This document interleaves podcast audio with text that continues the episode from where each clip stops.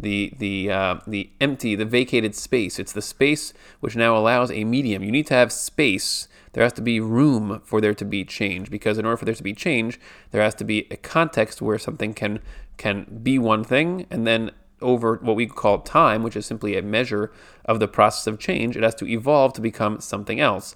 And so there has to be room for that to happen, an, an, environment for that. And that is the reality that we live in now. And we are basically part of that story. And so, in the structure of the Partsufim, which are the blueprints for the process of change in this environment, so there's basically two very dynamic components to it. There's um, there's what's called Zer Anpin, which is basically uh, you can think of it Zer Anpin and Nukba are two partsufim. One is represents like the ma- the male partsuf, one represents the female partsuf. And I'm going to simplify this kind of dramatically right now, but the basic idea is that um, Zer Anpin and Nukba, the male and female, each of these is, is, is like a paradigm for all men and women in existence. And what that means is that Zer Anpin and Nukba start off in an immature state where they are they do not have access to what's called Abba and Ima, the father and the mother, or Chachma and Bina, which is basically like the minds, the brains, uh, the divine the divine mind uh, of Hashem that is kind of like above them when they are born. And then they undergo an incremental process over time to eventually become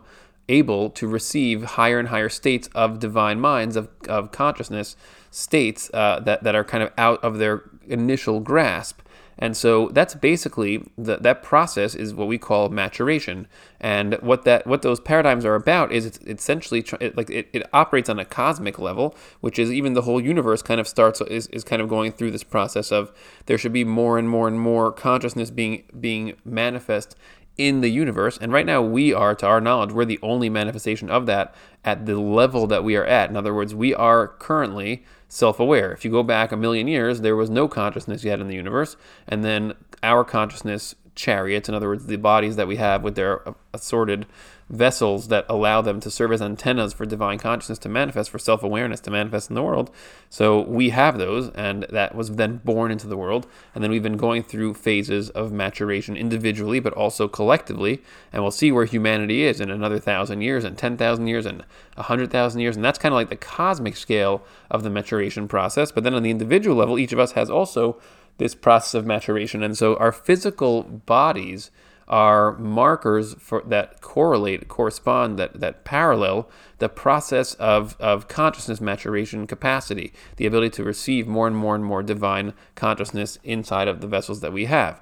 And so that's what this is discussing here is that in order for you to participate in a consciousness alignment strategy, which is what tefillah is, so you have to already be a, a Zer Anpin uh, level structure that is at a level high enough that it can actually do this this process and actually receive higher states of divine uh, light, divine mind within yourself. And so that's ha- so the measurement of this has to do with the reason why it has to do with sexual ma- maturity is because sexual maturity reflects your ability to now um, create on your own. In other words, at, to, which you could, you could think of that as transmitting.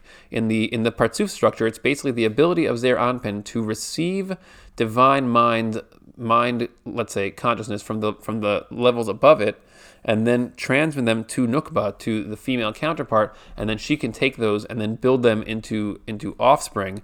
Basically, that what that indicates on the Partsuf level is the transmission of the divine consciousness levels of, that are above Zer Anpin go through Zer Anpin and then go to the Nukba, and the Nukba basically then transmits them to quote unquote the levels below